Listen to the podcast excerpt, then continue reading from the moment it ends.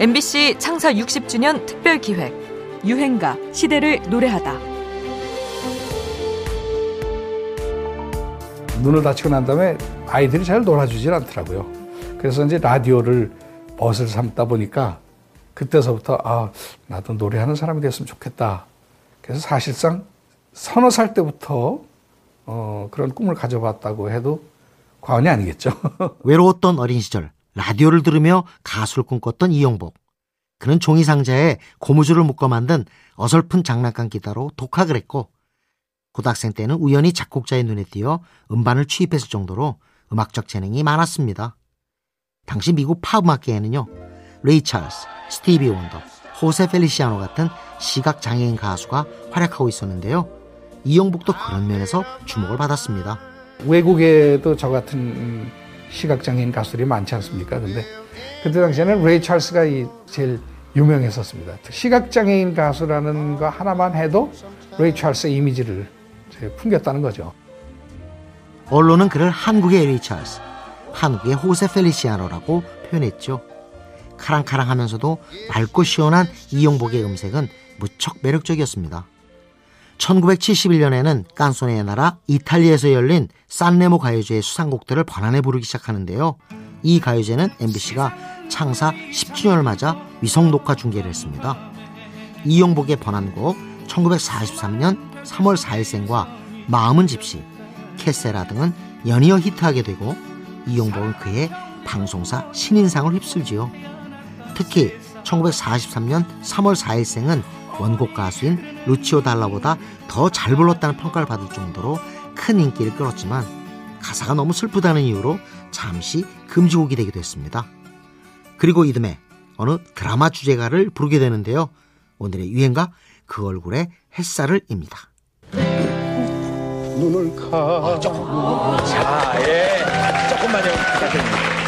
저 멀리서 김강섭 작사 작곡의 그 얼굴의 햇살은 무지개를 타고 올 잊지 못할 누군가를 그리워하며 부른 노래입니다. 어둠 속에 있는 것만 같은 사람들에게 희망의 메시지를 전달하죠. 광복절 아침 무언가를 간절히 기다리고 있는 모든 사람들과 함께 듣습니다. 이용복 그 얼굴의 햇살을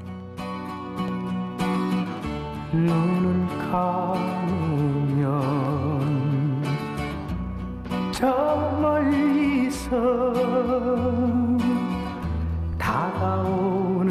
다정한 그림자.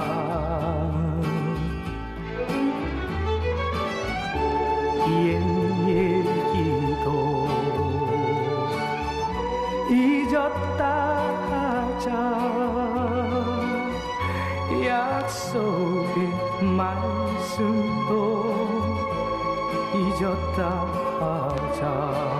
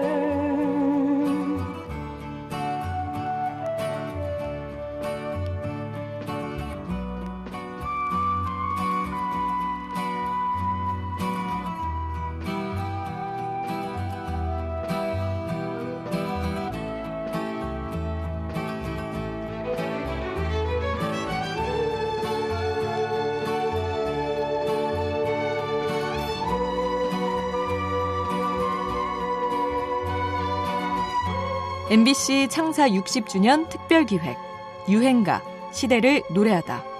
지금까지 음악평론가 임진모였습니다.